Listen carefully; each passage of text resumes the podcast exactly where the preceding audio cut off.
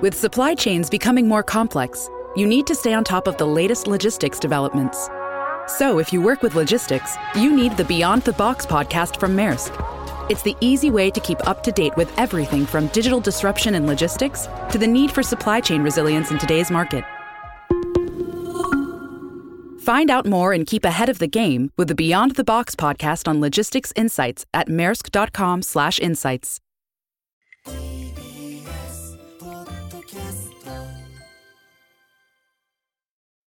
新たなビジネスの展開図に注目。TBS ラジオ展開図。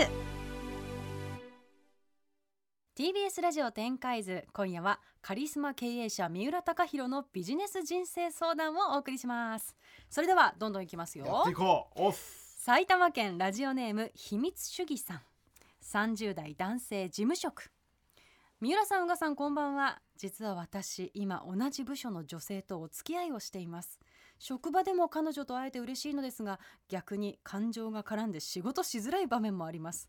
三浦さんは職場恋愛についてどう思いますか？三浦さんの部下だったらどうですか？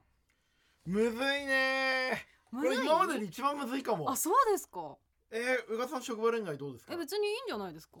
うんまあ。だって別に大人だしそのダメも何もないでしょえっとねそうなんです。結論から言うとダメも何もないんですよ、うん。どうしようもないから。うん。人は恋に落ちてしまうから、そだからダメもう頑張ってよ。ただ経営者として見ると、やっぱちょっと困っちゃうんですよやっぱ。やだ？やだ。職場で恋愛されたら。やだ。へーあのね要は例えばさその戦場で人が一人死ぬよりも、うん。例えば腕が1個なくなるみたいな怪我の方が大変ってことってあって、そうするとその人を助けなきゃいけないから、うん。他の2人が助けに入るんで結果3人戦線から離脱させられるっていう。う、ん。1人をこう即死させたらもうそれで1人で終わりだけど、うん。1人を大怪我させたら3人戦線から減らせられるっていう、まあ、理論があるんですよ、うん。まあすごく残酷な話なんですけどでも職場恋愛って周りがめっちゃ気使うんですよはあ。だから全体のパフォーマンスは基本落ちるっすねやっぱ、なるほどね、うんでもさそれ堂々と公表してる場合？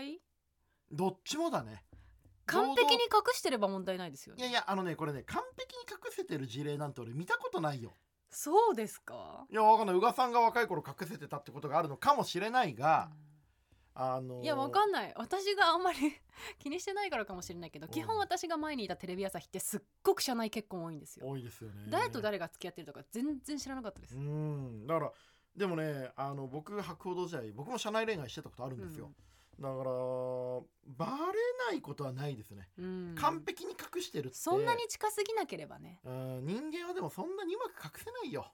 伝わっちゃう、うん、だからあのね多分これ覚えてほしい欲しいことはめっちゃ隠してると思うんですけどこの人、うん。でもあのね秘密主義って言ってるぐらいですからでもさ、うん。感情が絡んで仕事しづらい場面もって言ってるからてきてんじゃんも自分にも支障が出ちゃってるわけですよね。出てんのよ。う自分にも支障をきたすし、うん。周りも見見えてんのそれはもう、うん。あたいなんかあそこってみたいになってもう絶対パフォーマンス落ちてんのよこれ、うん。だからねはっきり言います。早めに公表した方がいいと思います。逆にね、でまあ結婚してそのままスムーズにいけばいいと思いますし、逆にあのーまあうまくいかなかったとするとあーでもごめん逆にうまくいくとダメだね。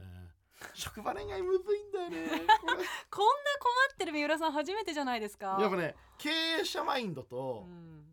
自分の個人のマインドでちょっとやっぱブレちゃうから。だから経営者会社の代表としては嫌だ、うん。うんでも個人としては仕方ないと思うでしょ、だからもっと言うと嫌だけど仕方ないのも分かってるから、うんで隠しきれって言っても隠しきれないのも知ってるから、うんだからもう初めに公表した方がいいと思うな。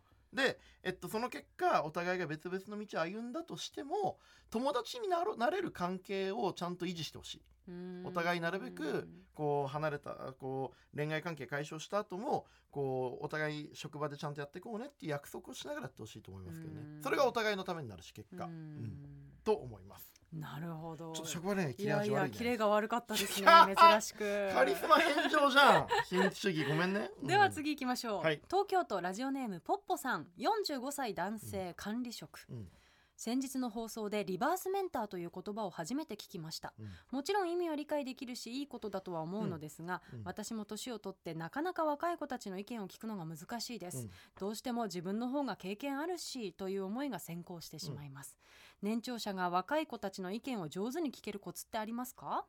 はいありがとうございます。これはねあのありがとうございます。リバースメンターすごく重要な考え方だと思ってるんであのーでもねあのポッポさんの自分の方が経験もあるっていう気持ちはわかるんですよ。ただ全部自分の経験も大事なんですよ年長者の。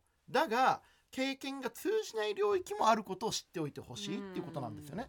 例えばな何だってそうじゃないですか。例えば仕事頑張ってても例えば部下の方が、えー DIY にすごい得意だったとする、うん。で部長の方が「ちょっと最近俺も自分の家でこうベンチとか作ってみようと思うんだよね庭で」って言ったら普通に教わるわけじゃないですか、うん。こういうのってどこで買うのって。うん。ここに違和感ないわけですよね、うん。それと同じくらい今の世の中のこういう考え方ってどう思ってるのっていうあのどっちが偉いどっちが詳しいじゃないんですよ自分が詳しい部分もあれば若い人が詳しい部分もあってうん。その技術をお互い交流するって考えた方がいいと思います。うん。どっちが偉いどっちが偉くないっていうふうには考えなくて自分は世の中の大きいこうビジネス会社を動かす仕組みを知ってるとか、えー、ハンコを押してもらう技術を知ってるとかいろいろあると思います一方で、えー自分はサステナビリティに対する捉え方ちょっと分かってないかもとかうん。ジェンダーに対する考え方がちょっと遅れてるかもとかそういったことは素直に聞けばいいっていう対等に技術と知識を交流し合うっていうことを考えた方がいいと思いますけどね。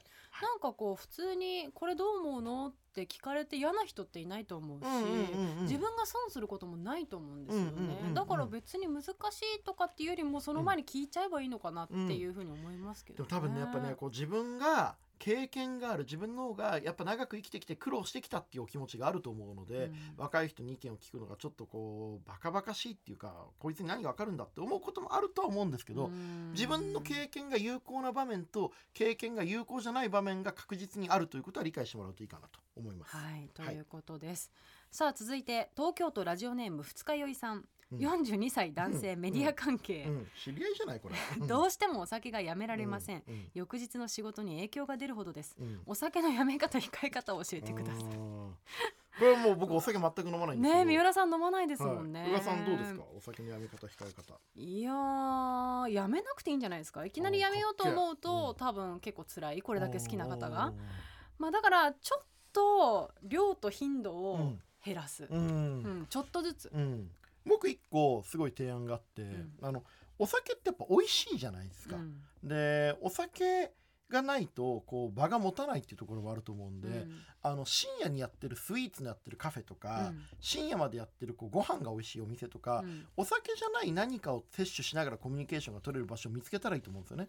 三浦さんだって飲まないですもんね、うん、僕お酒全く飲めないんですけど、うん。東京でもあのフルーツカクテルが美味しいバーとか、うん。ノンアルコールのね、うん。ジュースが出てくる店とかあと京都だったらパフェが出てくるお店とか、うん。めっちゃ詳しいんですよ、うん。夜、うん。お酒以外の何かが飲める食べられる店、うん。そういうところを見つけて回ってみるのも新しい趣味になるかもしれないですけどね、うん。確かに、まあでもこういう方って多分家帰っても飲むと思うんですよ。あー。で。家帰ったらハーゲンダッツじゃない？アイス、うん。さあ続いて匿名希望20代地方公務員。はい北関東に位置するある自治体に勤めています。いわゆる町おこし村おこしを行う部署にいるんですがうちの自治体は本当に何もありません。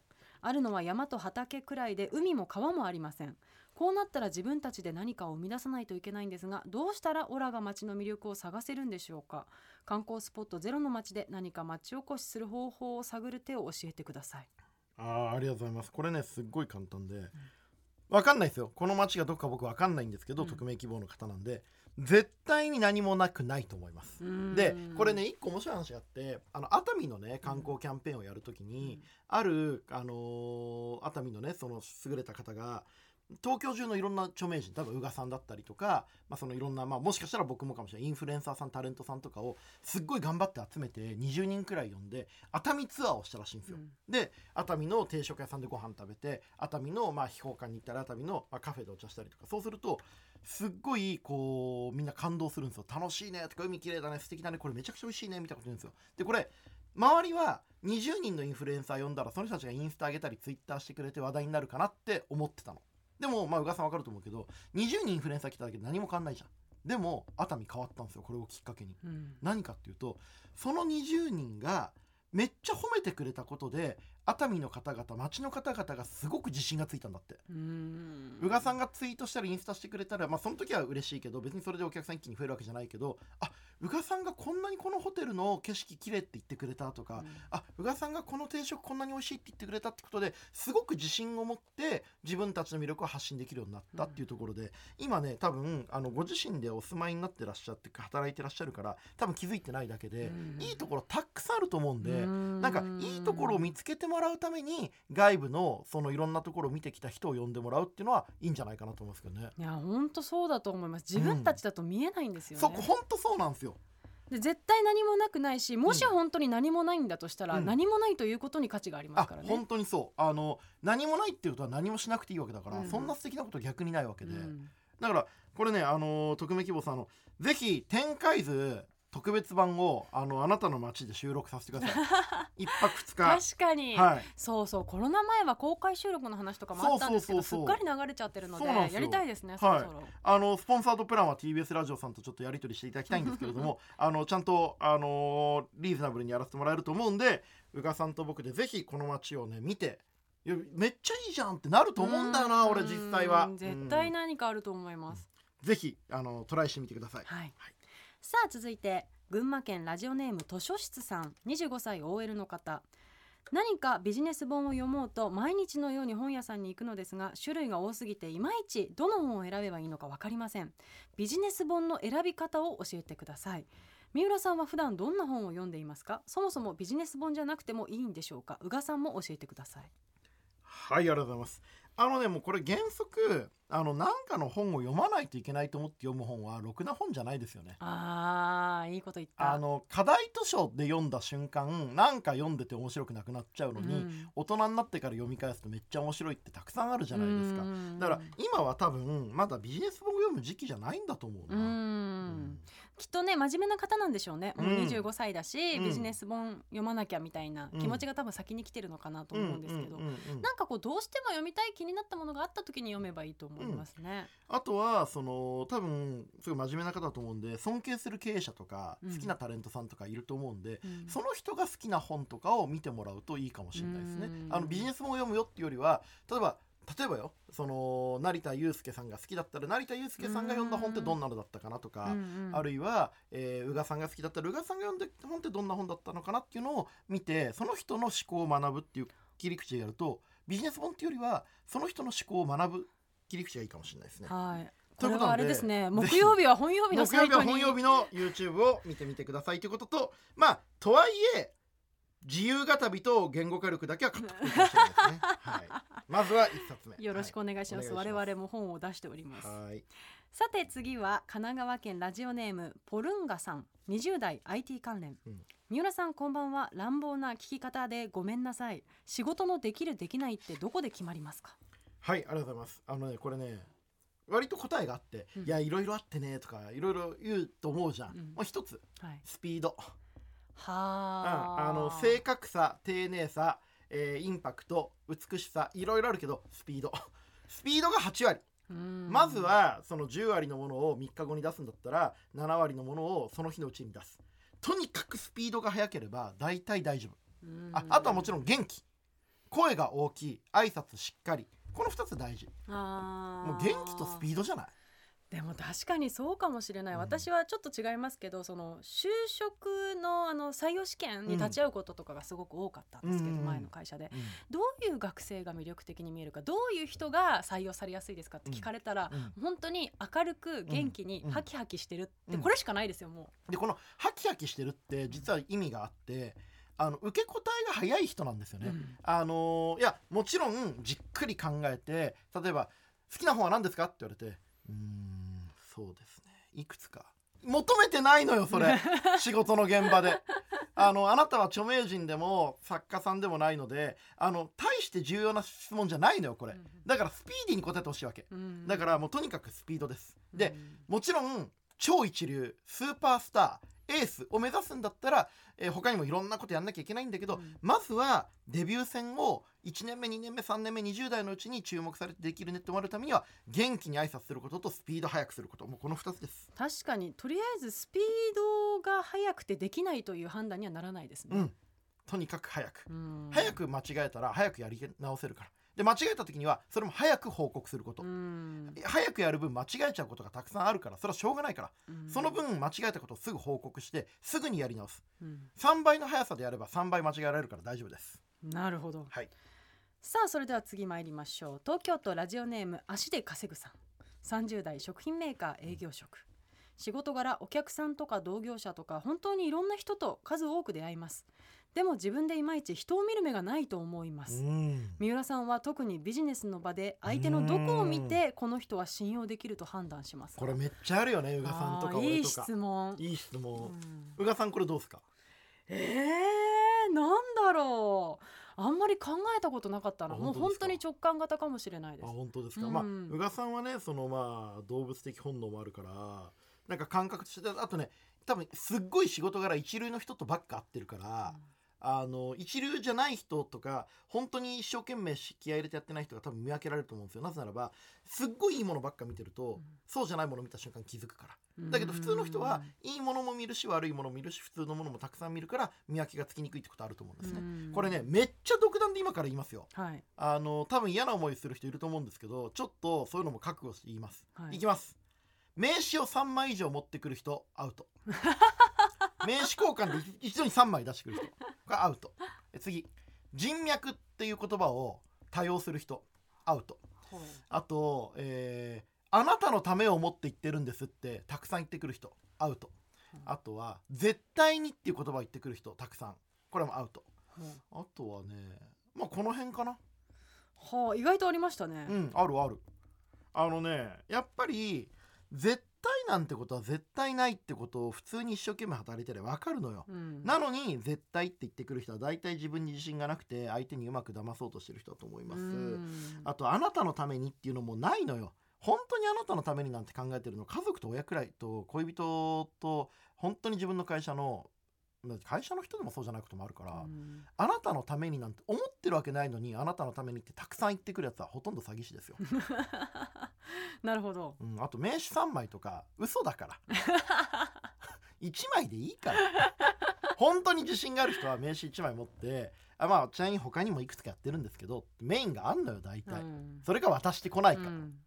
なんであのそういう結局ね自分に自信がなかったり実力がない人ほど善人のふりして相手を騙そうとするんですよ。だからそれだけは気をつけてほしい。うん。なるほどね。ちょっと過激な言い方したけどこれ結構リアルだと思うこれ。なるほどね、でもなんかそうね。確かにそうかもしれない。でもこの方の場合は食品メーカーの営業職だから、うん。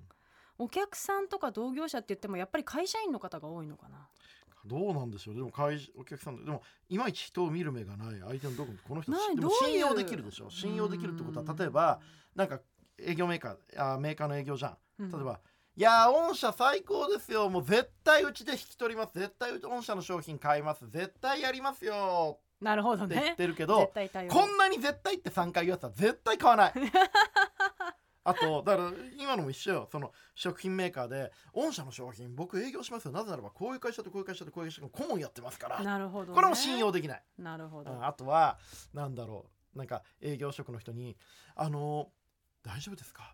これからあのいろんなこうコミュニケーション技術を学ぶ学校に入った方がいいと思うんですよ。月に150万くらいなんですけど いやいやいやあなたのために言ってるんですよって言ってるのも嘘。はい。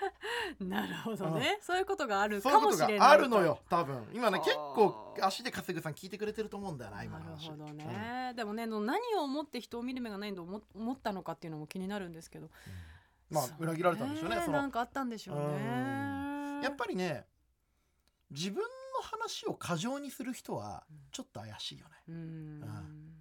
でも確かにそうかも。自分からもっと知りたいと思う人がいいですよね。そう。そうなんですよ。うん。だからまあだからあとはその営業職なのでやっぱり自分が売り込む仕事が多いと思うんですけど売り込む時こそ話すよりも聞くを重視した方がよくてうん。あのどんなことをおっしゃってるのかなっていう自分があのー営業する時こそ相手の話を7割聞くっていうことを意識すると、うん。もしかしたらこの人本当は自分のことを考えてくれてないなとかもしかしたらこの人自信がある風に見せかけてるのは本当は自信がないからなのかなって気づくことがあるかもしれないですね。なるほど、うん。ということでした。怪しいやつ多いんだよ。気をつけてくれ、ということでお時間も迫ってまいりましたので、えーもう終わり。この辺りで質問は終了とさせていただきます。あっという間でしたね。うんねなんかまあ1個目の質問ちょっとぐだついちゃったけどっとあれだけキレ悪かったですね。初めてでした社内恋愛。いやでもこれまた聞かれることあるかもしれないのでちょっと答えをねちょっと考えますそれ。うん。スパッとキレのいいやつを、やりますということでカリスマ経営者三浦貴大のビジネス人生相談をお送りしました。皆さんのご質問まだまだお待ちしております。本当に待ってます。TBS ラジオ展開図 TBS ワシントン支局の樫本照之と涌井文明です。ポッドキャスト番組「週刊アメリカ大統領選2024」では大統領選の最新の情勢やニュースを深掘り。現場取材のエピソードや舞台裏も紹介しています。毎週土曜日午前9時頃から配信です